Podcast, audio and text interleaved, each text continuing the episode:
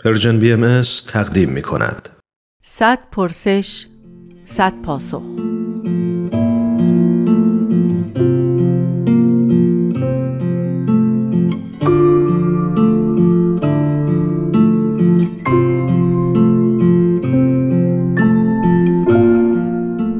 پرسش چهل و سوم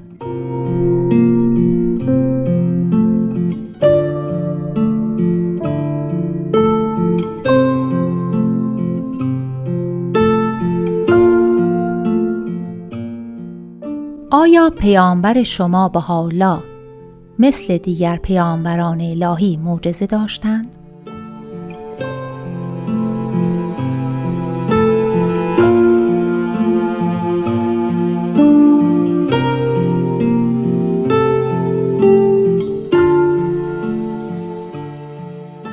سلام من شهرام آنایت هستم من وقتی روایت ها و حکایت هایی می‌خونم که از معجزات کوچک و بزرگ شخصیت های مقدس دینم با هم صحبت می‌کنن معمولا برداشتی عینی ازشون ندارم.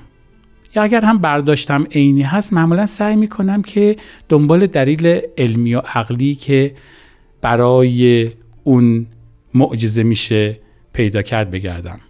من می‌دونم که آدما وقتی که به چیزی ایمان داشته باشن این ایمان به معنای واقعی کلمه می‌تونه روی برداشتشون روی نگاهشون روی باورهاشون تاثیر بذاره و موجب بشه که اونها چیزی رو ببینن که شخص بی ایمان از زاویه نگاه خودش نمی‌تونه اونا رو ببینه. و فکرم نمی کنم که پیش از این ظهور هم مثلا در قرآن صحبت هایی که صحبت ها و اشاراتی که به معجزه شده ضرورتا باید عینی تعبیر بشه. اتفاقا قرآن پر از اشاراتی هست درباره اینکه کفار از حضرت محمد معجزه می‌خواستند و حضرت محمد همواره تاکید میفرمودند که آنچه که شما می‌خواهید قلبتون رو به ایمان نزدیک نخواهد کرد. قرآن یه جا میفرماید که مردمان نادان گفتند چرا خداوند با ما تکلم نمی کند یا یک معجزه برای ما ظاهر نمی شود قرآن جواب میده که پیشینیان هم مثل همین را گفتن قلوب ایشان شبیه یکدیگره. پس ما خود قرآن هم اشارات زیادی داریم مبنی بر اینکه آن آن معجزه‌ای که شما می‌خواهید شما رو به حقیقت نزدیک نخواهد کرد. انتظار بیهوده ایه.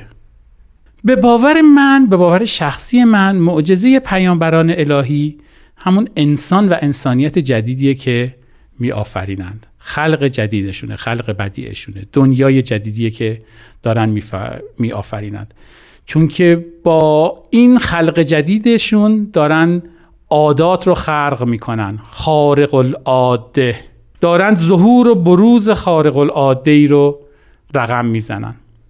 واقعیتش هم اینه که اون کسانی که میگن معجزه می‌خوان تا اینکه ایمان بیارن خودشون هم می‌دونن که با هیچ معجزه ای نمی‌تونن قانع بشن. اون که به معجزه باور داره به اون مفهوم آمیانش بعد هم که معجزه رو ببینه نمی‌تونه تشخیص بده که این معجزه هست یا سحر و جادو.